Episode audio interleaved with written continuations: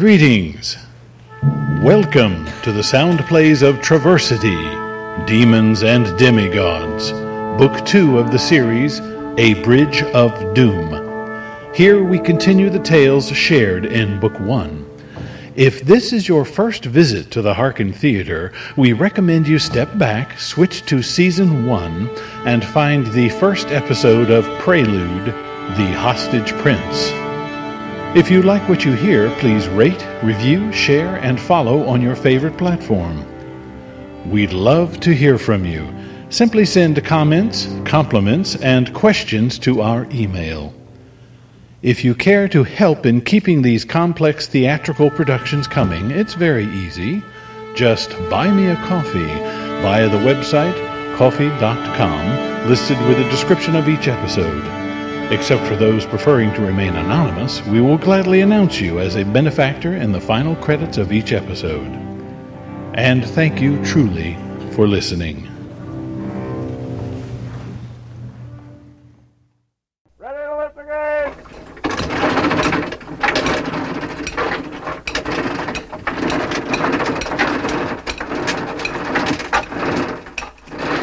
Step through the gateway and enter the universe of the Hearken Theater.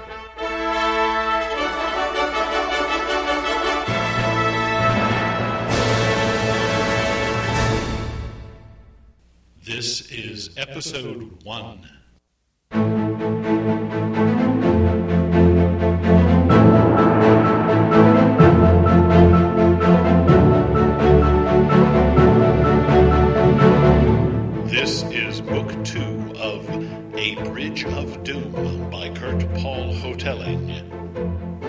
Traversity, Demons and Demigods.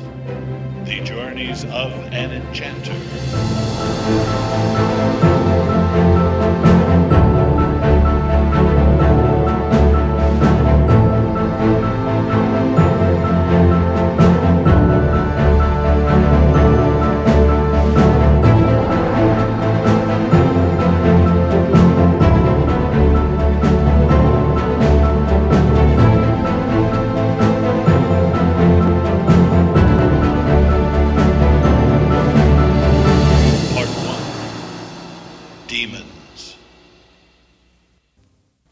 Chapter 1 Gaiwan looked with concern out the windows of the tavern. Hmm. The night seemed oppressive, almost corporeal, on the verge of spilling into the room. No lanterns could be seen outside, the tavern seemingly adrift in a sea of black. Then he was distracted by the jostling of his companions and raised his drink in merry salute to his friends sitting around him. They responded in kind, and everyone laughed joyfully. the tavern great room was friendly and warm, safe in the cheery light of hearth and candles. Yet the enchanter felt an eldritch foreboding as he sensed the pressure of the darkness outside. Only Flena seemed to notice his concern. Out of the liquid night stepped an ethereal form. It stopped for a moment and wavered before stumbling into the tavern. A man with dark skin, his face clenched in pain, his hand clutched to his gut. Looking around anxiously, he spied the enchanter, and his eyes lighted with hope. He staggered over and stood before him. None of Gaiwan's friends seemed to notice the strange man who reached out. Help us, Gaiwan. The dynasty's hope is threatened. The enchanter could only sit and stare. This man looks like Paul, yet he has elfin ears. Within his transparent form, he could see a crimson and black worm writhing and twisting its way through his gut toward his chest, slowly devouring his viscera. With distress, Flena looked at her chosen, wondering what he saw.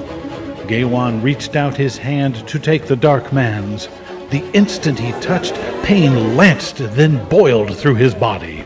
Crushing weight bore down on his chest, his heart laboring suddenly under the pressure, a throbbing overtaking his ears. What's wrong?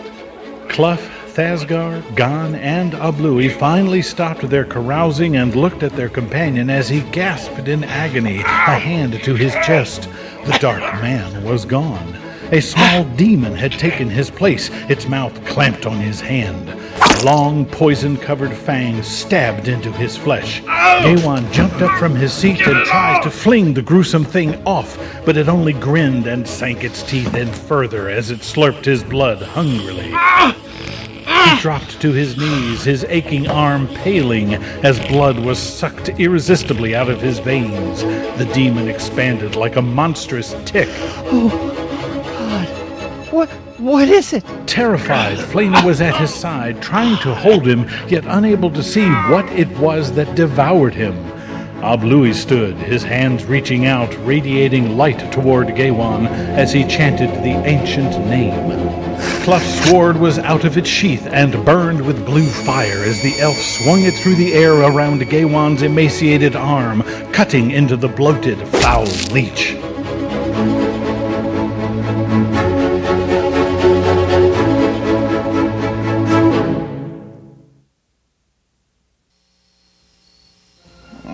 Gaiwan awoke to the groaning of his own voice. The sensations from the nightmare lingered for an instant, then withdrew like gossamer curtains of shadow as he took possession of his awareness. The room was dark, the waning blue green moon having long since set. Only stars burned coldly in the night sky beyond the window. He reached out reflexively, his hand coming to rest on Flena's hip. She laid on her side next to him, and she awoke gently. Mm.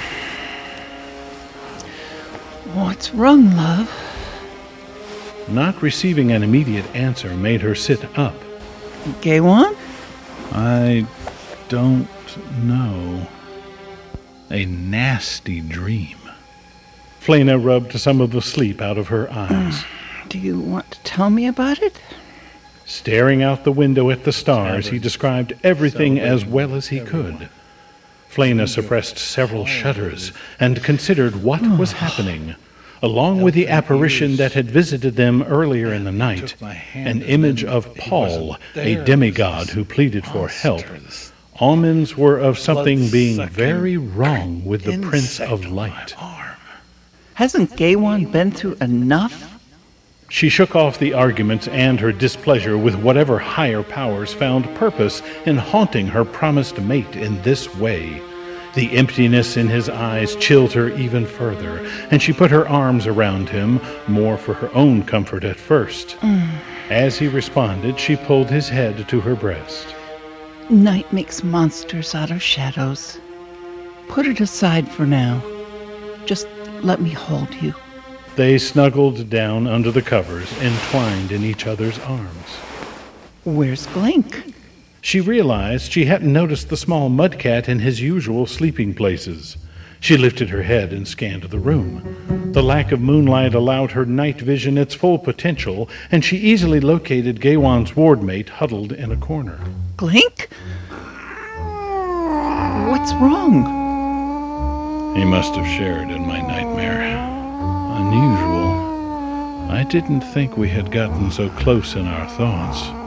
The half elf slipped her arms from around her chosen, got out of bed, and gingerly approached the ball of fur with wary eyes. Glink? No. Gaiwan was beside Flena before she knew it. He is frightened, just like I was. He knew it would be foolish to deny his fear, especially with his wardmate betraying his feelings. Don't move. Glink has no one to help dissipate the effects of the dream, except me, and I have inadvertently neglected him. As he opened himself inwardly, he was thrown off balance by Glink's fright and anger. For a moment, it was as if the floor had lurched, and he reached out to Flana for support. What's wrong? Consider being frightened to death, but not experiencing the sensation until you were out of danger. He rubbed his face in a futile effort to shake off the sensation, then knelt before his wardmate. Distort your senses. The mudcat's eyes burned with fury. Unable to penetrate Glink's barrier of extreme emotion with his thoughts, Gaiwan wondered what to do. Then a memory tugged at him. He had opened his arms to a lost and injured cat, wardmate to Master Enchanter Rothson, and he remembered that creature's pain. He cleared his mind and allowed all of Glink's feelings to wash through him. In the next moment, the mudcat leaped onto his shoulders and wrapped itself snugly around his neck, then released a long yowl in feline catharsis. It's all right, my friend. We are safe now. He discovered that his back and throat itched suddenly. Hmm. He had opened himself to Glink so completely he was feeling reflections of the cat's physical sensations. Without another thought, he scratched his ward mate's back and stroked his chin. The itchiness went away. Is he all right? Now he is, yes. It was scary seeing him like that. Obviously, it was more than a dream. It was a resonance from the universe. Mm, Flana remembered some of what she had read in the beginning lessons of Enchant. like ripples in a pond. Realizing they were both standing naked in the starlight sparked warmth in his loins, and he pulled her close, running his hands along her warm skin and feeling her flesh yielding to his embrace. The living stole, resting on his shoulders, purred in response to the affection. Gaiwan lifted Flana into his arms. Ripples, yes, but there's nothing I can do about it right now, except go back to bed. She stroked Glink with one hand and scratched Gaiwan's scalp with the other. Ah. I don't know who needs scratching more. Hmm. Depends on what kind of itch needs scratching. He carried her back to the blankets. Glink hopped off his shoulders and curled up happily on a pillow. Gaiwan placed Flana gently on the bed, then settled himself down next to her and pulled the covers over them. Hmm. There was a deep wound in his mind from the nightmare, and he decided sharing love with her would ease the pain. Sensing this, she moved herself on top of him. Gaiwan lightly stroked her ears, arousing her. Yes.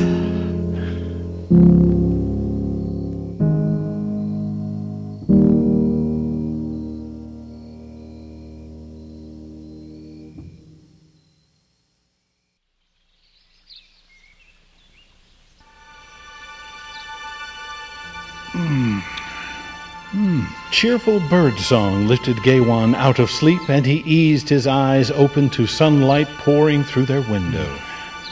Licking his lips, he puzzled over the swiftly evaporating dream images that had visited after their love sharing and, after a moment, decided they were of little consequence, unlike his nightmare of earlier. Hmm. Flana lay snuggled close, her arm across his chest, her head beside his on the pillow. Mm-hmm. The energy of their physical passions had indeed melted the dagger of ice that had been left in his awareness after the horrible dream of an elfin eared Paul and the monster bloodsucker. In its place rested a realization that what made the experience so frightening was the sensation of powerlessness, an inability to help neither the pleading dark skinned man nor himself. It had taken the intervention of Ablui and Clough in his dream to somehow allow him to escape back to the waking world. If this was a prophecy of what lay in wait for him wherever Paul was, he wondered how it would be possible to gain the comfort and security of his companions whilst separated from them by an ocean, and probably more. The last he had seen of Paul and his lady, Marie, they had been in the royal healing chambers of the palace in Forum. Despite arguing the metaphysical problems surrounding the defeated threat of specters, he felt they had parted as friends. His immediate problem was finding Paul, something that had required the talents of a royal messenger armed both with Rothson's transfer key and the specific training in how to use it. The most he knew about the Prince of Light was that he had traveled, or been magically transferred, a very great distance from some other land. Where this land was had never been discussed, nor was it known within any accessible circles for Gaiwan. if it had ever been for anyone. Despite Paul's famous rescue of the Crown Prince and his subsequent return to claim and rescue his lady from the Spectre's death sentence, he was still regarded as a mythical being with roots and history that were, at best, extremely obscure. Any written knowledge had been lost in the mysterious destructive forces of the Great Holocaust 1400 riads ago, firestorms that devoured these lands and sent the forefathers of men sailing in search of a new home across the ocean and unexplored regions.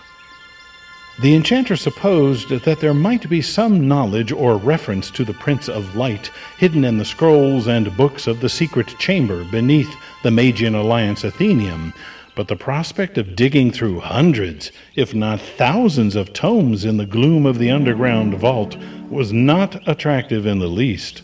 Nor did he believe he had the luxury of time for the necessary research. Paul's plea was desperate to have reached Gaiwan in both the waking and dream states. The sensation of Flena's breath caressing his shoulder lent the feeling of safety within his immediate world of their room above the tavern, hmm. and he stroked a finger lovingly over her cheek. She shifted beside him, but did not awaken. Deciding his ruminations and fidgets would unfairly lift her from her own dreams, he slipped out from under her arm and got out of their bed. A faint tingle of autumn chill danced with the sunbeams in the air wafting from the open window. He tugged on his breeches and short tunic, then reached to the bed table and gathered in his fingers the medallion with its snake link chain. Rubbing it absently with a thumb, as if to polish it, he went to the window and looked out upon the town below and the horizon beyond its boundary walls. How much simpler it must be for a warrior and their chosen weapon. Hmm. He envied Clough and Thasgar with their swords, the solid feel of their sharpened edges, the balanced weight of their hilts. To possess a well crafted tool with which to meet others in joist or battle, to fight and to defend oneself, an anchor for the consciousness a blade to wield, a polished metal surface to stroke, a glistening sharp edge to brush lightly, a solid handle on one's survival, one's destiny. But what touchstone is there for a practicing enchanter? What tool can I hold in my hand, touch with my fingers? Lowering eyes from the suns lifting above the tree line at the town's boundary, he regarded the mystic hemispherical medallion resting in his palm, its glistening chain disappearing between his fingers and dangling carelessly beneath. It resembled his cloak's medallion clasp and, to the vulgar eye, would be considered nothing more than a similar trinket, its bluestone inlay just a random pattern of the jewel smith's imagination. Yet, an enchanter or a mage would recognize it as something much more valuable, simply because of the bluestone patterns, even if they couldn't be immediately deciphered. Gaiwan recognized the symbols for protection and for travel. The protection ciphers empowered the talisman as a shield against the viler creatures wizards and warlocks were wont to employ demons and their ilk. With focused intent and the spoken keyword, the talisman became a mystical key, enabling the wearer to transfer themselves, actually travel instantly from one point to another along the invisible grid of power meridians. Thusly, one could jump across the entire world in the wink of an eye. The difficult part for the neophyte in such practices was finding power nodes and knowing where one was going to end up. Fortunately, Paul's call for help is strong and will have left behind a resonant pathway for me to follow. Else locating him would be a daunting task indeed. He wondered how Rothson had guided Marie, then reasoned the master enchanter probably had delved into the Silver Council's Athenium and Forum to study the histories they preserved from the times before the firestorms histories no doubt destroyed in the fires that consumed his private chambers when he was killed by the specters. Now, Gaiwan had to follow a path that had been trod before, but without a specific idea where he was to arrive. Just where is the Prince of Light's kingdom? He was apparently known to the people of this kingdom before the firestorms, therefore he must reside somewhere on or near Felstar. He noted that the moment he invoked the transfer key's powers, all his questions would be answered. Retrieving his crystal from its pouch, he held it before his eyes and sought Paul's image. At first, the crystal did not respond, as if its mystic powers were suddenly inert. Then the prismatic reflections shifted, darkened. All he could make out was a churning cloud of murk with fractured impressions of what might be Paul. Hmm. Shaking his head slowly, he lowered the stone and looked back to the sky.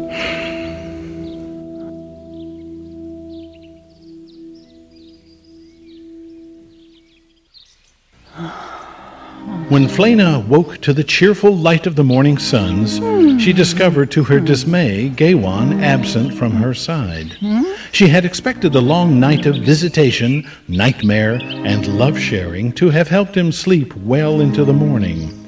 Rolling over beneath the blanket, she found him dressed in his breeches and tunic, looking out the window. Relieved that he had not left her to wake alone, she remained silent and luxuriated in the lingering glow from their intimacy until she saw the medallion of Rothson in one hand, the dragon crystal in the other.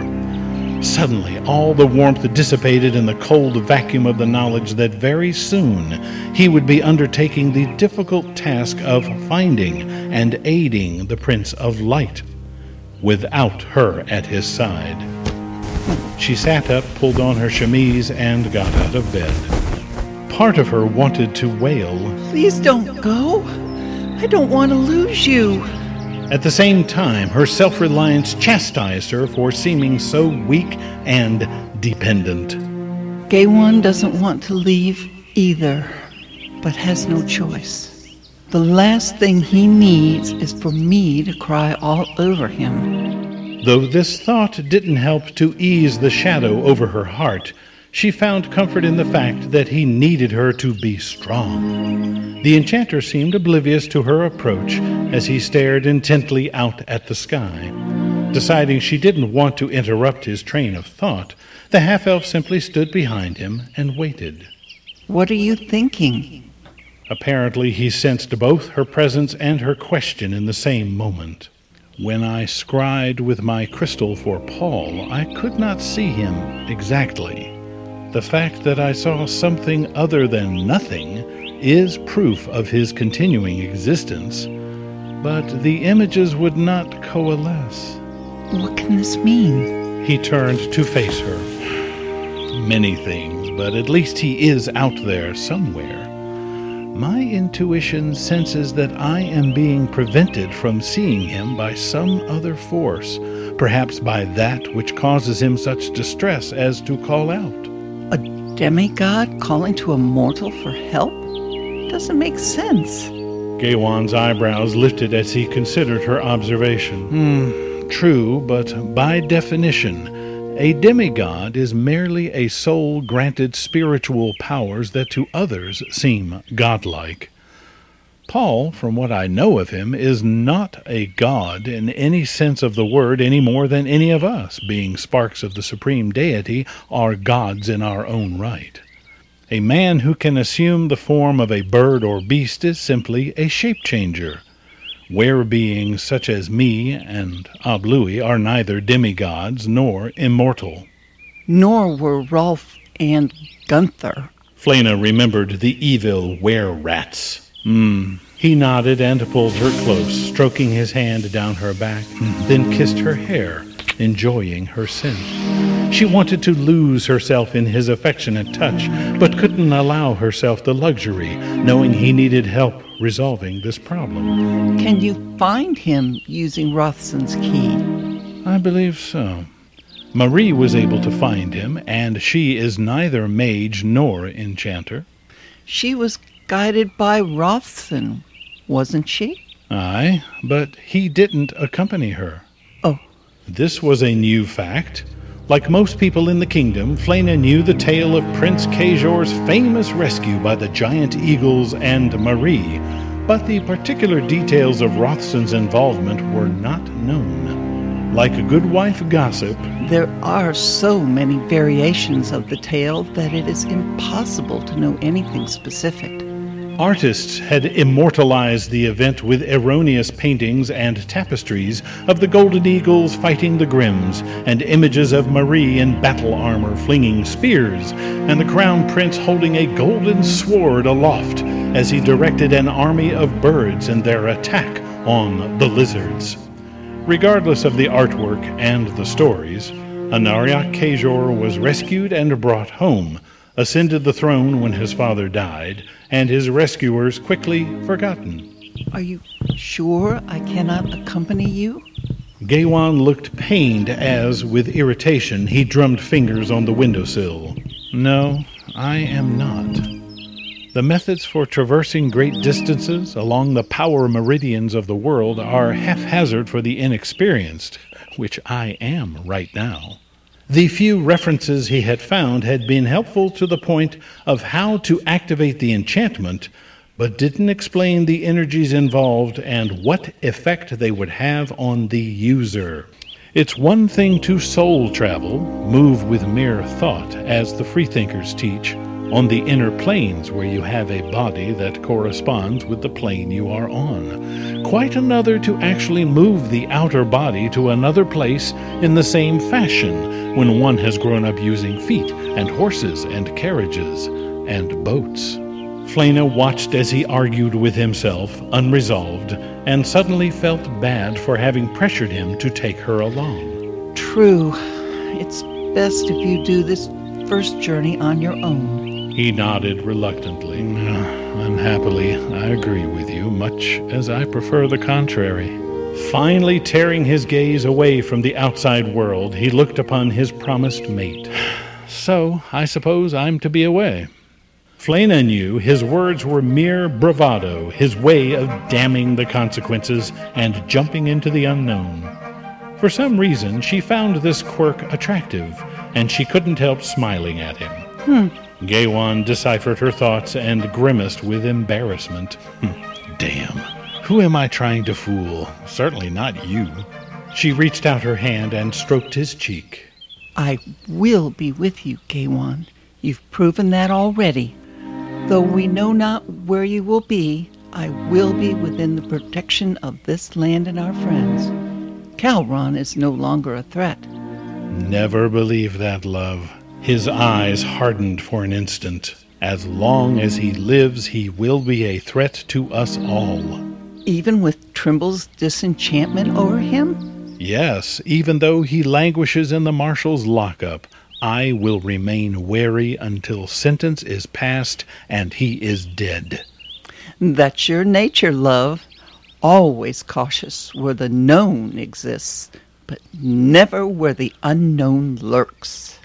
Recognizing her statement as pure truth, he nodded ruefully as he took her hand in his, troubled with the possibility that he might not be able to return from this unknown land of Paul's. This is very different, and I will be very careful. I want to come home to you. She grabbed his other hand, her fingers entwining with his around the talisman of Rothson. You can't get away from me that easily, Enchanter. Marie came back. You, too, will come back. Gaiwan pulled her into a fierce hug. Gods, I hope so.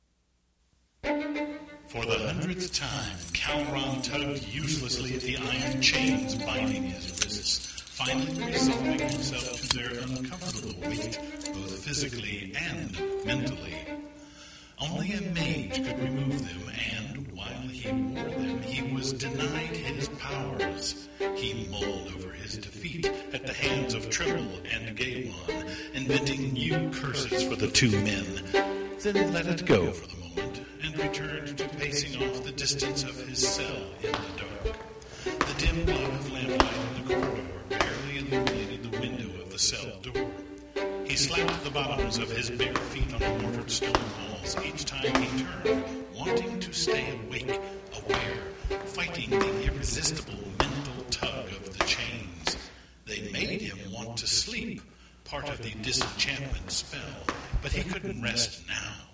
He had to think, find a way to escape before the royal magistrate made his regular stop in Hopetown to pass judgment on all accused criminals awaiting trial.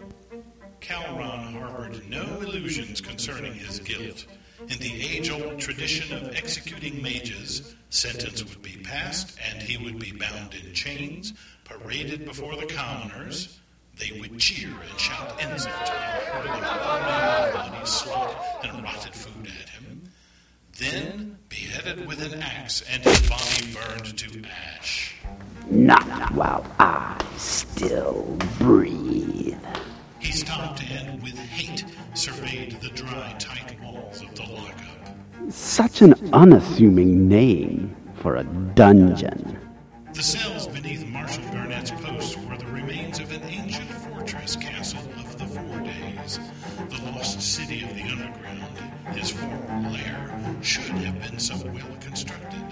The stones were a double hand span in size, the mortar bonding them thick and firm with no sign of deterioration. The door was a hand span in thickness, constructed of three layers of great leaf wood impenetrable to the largest axe, with only a small window latticed by iron bars. Whoever constructed the fortress dungeon didn't want any chance of prisoners escaping. Door. Sounds wafted down the corridor. Someone was coming. Knowing better than to try and escape this soon, he sat on the floor and did his best to portray the image of a defeated man. Let them think they have beaten me. More often than not, the captors grew lax in their vigilance.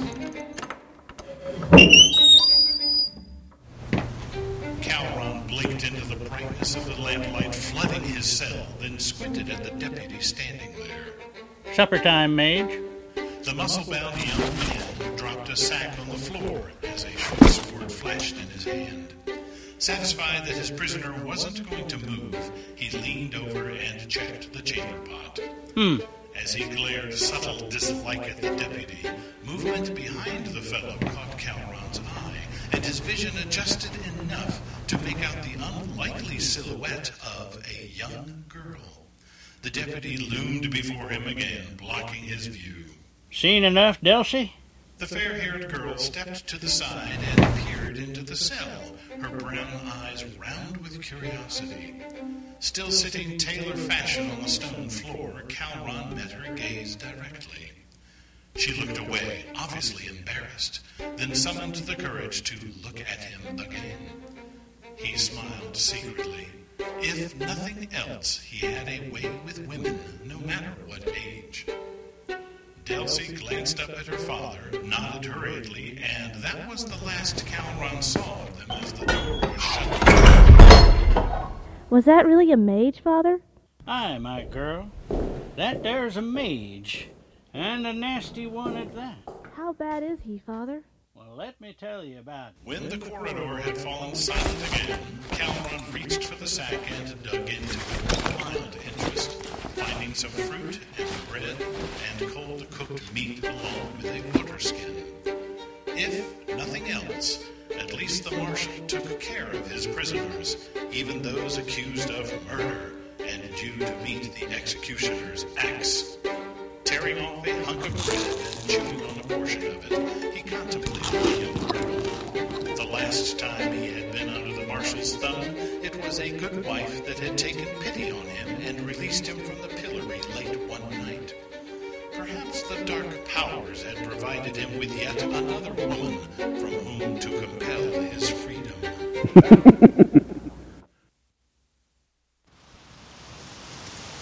The wood was strangely quiet as Gaiwan and Flena picked their way along the forest floor between the thick boles.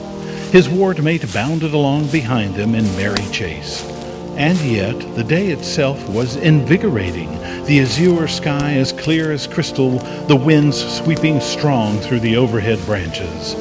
It was a short time before midday, one of the times Rothson designated for invoking the powers of the talisman, the other times being midnight and the midstroke of dawn and sunset, when only one sun was above the horizon. In his practice under Mage Trimble's tutelage, he had learned the location and uses of the stone circles left behind by their ancestors. The fact of stone circles having existed on the young continent long before present day men had discovered and settled it was a source of continual speculation among the more learned. Who had erected them? What had been their purpose? Mages and enchanters knew the circles made excellent astronomic observatories by which they could predict when the double suns would shift and bring about the occasional very long winters of eight moons or so. Also, for those who possessed the keys, these circles marked power nodes along the world's meridians, gateways to distant places. It was north and west of Hopetown proper where Gaiwan sought the remains of such a place, though he had not visited it in more than a couple of riads. Despite the firestorms, the node marked by the circle was still there, and could be used by practicing mystics to enhance their workings of magic or power. The standing stones had long since either toppled or been overgrown by the forest, vines, and trees. Any pathways had been obscured by all manner of undergrowth. Apparently, new mages in training had yet to discover the place, for the path was no longer discernible among the briars and seedlings. Encountering a familiar boulder, large and moss covered, Gaiwan allowed himself to relax as he guided Flena around it and up the remains of a trail. Ah, the circle is just beyond this stone. As they entered the circle, she looked around, awestruck. Except from within, one would never guess this was anything other than a random outcropping. He perched hands on his hips and surveyed the remains two fallen lintels, four cracked and broken uprights, and three smaller stones, markers, no higher than his waist. Whatever their original purpose, it was clear that, other than the power node, the stone circle had been reduced by time and storms and forest growth to simply what it appeared to be. The strong, rhythmic throb of power invigorated his senses. Mm, can you feel it? She stopped and lifted her head, eyes moving back and forth as she reached out with her developing sixth sense. I can feel something, yes, but I wouldn't know how to how to use it. Not yet, no. He shut his eyes and inhaled deeply, opening his chakras and filling himself with the energy of the node. It's like the feeling in the air just after a storm has blown through. This should work quite well for my first journey along the meridians. He couldn't help feeling both dread and excitement at the prospect of the new adventure awaiting him. Gods, I wish I didn't have to do this without you, love. She stepped close and looked into his face as he opened his eyes to gaze back at her. Me too. She pulled out a silver vial from where she had tucked it between her sash and breeches. I took the precaution of purchasing one of Trimble's best potions. Oh? For what? In case you were hurt by. by. She shook her head, unable to name any of the multitude frightening images her mind conjured. This is a fresh and very powerful elixir of strength and healing. Then smiled at the small container. Hmm. Trimble mixed this one special just for me, just this morning. I wondered where you went while I talked with Clough after breakfast. she sparkled at him as she opened his cloak and slipped the vial into a pocket, then reached her arms around his waist. There you are, Enchanter. Thinking of leaving without bidding us well? How did you find your way here? You are rather like a bear stumbling through the woods, my friend, leaving a visible trail of bent stems and crushed briars. Yeah, I am many things, but not untraceable.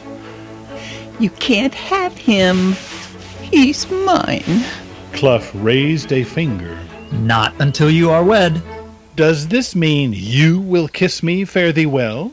In a manner of speaking, yes. He stepped forward, extricated the half elf from him, then embraced him with a long kiss on his cheek. Stepping back, he looked to Flana. Your turn.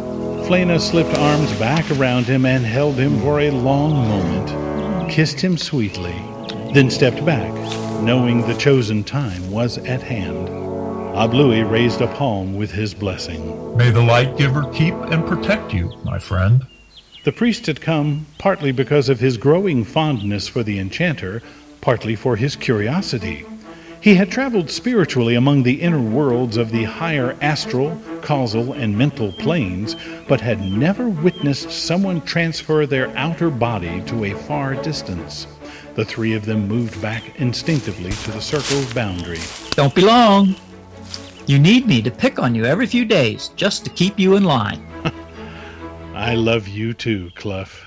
On his master's mental command, Glink hopped into his arms, then wormed his way into a favorite pocket of Gaiwan's cloak. Fare thee well, my friends, my love. Without another thought, he reached inside his tunic and pulled out the silver medallion. It seemed brighter and shinier than before, and perused the symbols on its surface encrusted with bluestone. Being integrated as part of the power of the transfer key, he did not have to visualize the mystic symbols as he normally would with any other enchantment. He had only to speak the command word at the proper moment that would activate the channels of power and transfer him along the meridians to wherever Paul was, be it foreign where he last saw him or the strange, distorted images he had scried in his crystal bothered him in their chaotic appearance and failure to coalesce into something recognizable. Just where exactly he would be taken, he could not truly begin to guess. Perhaps the royal fortress city as before, but considering Paul's altar form, the boy could have flown to anywhere in the world, and probably did fly to lands untouched and unknown to this civilization. With one last look at Flena's hazel eyes watching him closely, he opened himself to the power center humming in the earth beneath him and focused on the strongest image of Paul he could conjure. Rekessa! A shimmering pillar of mist became visible over the area where Gaiwan stood. The last thing Flena saw of her lover was the look of immediate astonishment and pain on his face. Ah! Gaiwan vanished in a flash of white that winked out suddenly.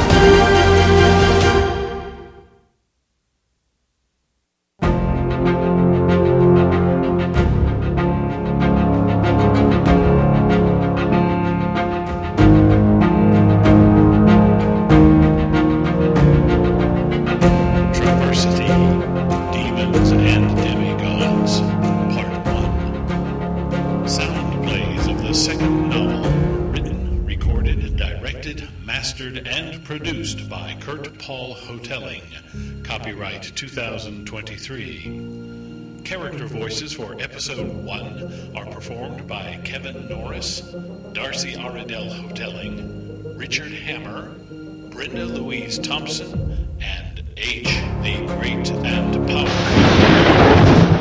The Sextology of novels are available through Amazon.com, on Kindle Books, can be ordered at your favorite bookseller, submit a request to our email. The wonderful music for the Hearken Theater was composed and performed by the ensembles of Evan McDonald, Florian Sorrell of Tiny Music, Francesco D'Andrea, Atlas Mason, Sarah Chapman, High Street Music of London, and licensed by PremiumBeat.com. Public domain music performances are licensed under